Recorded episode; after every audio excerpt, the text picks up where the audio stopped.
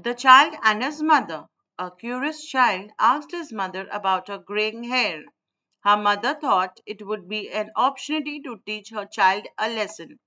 So she said that every bad action of his turns one of her hair gray. The child innocently replies that now he knows why his grandmother has only gray hairs on her head.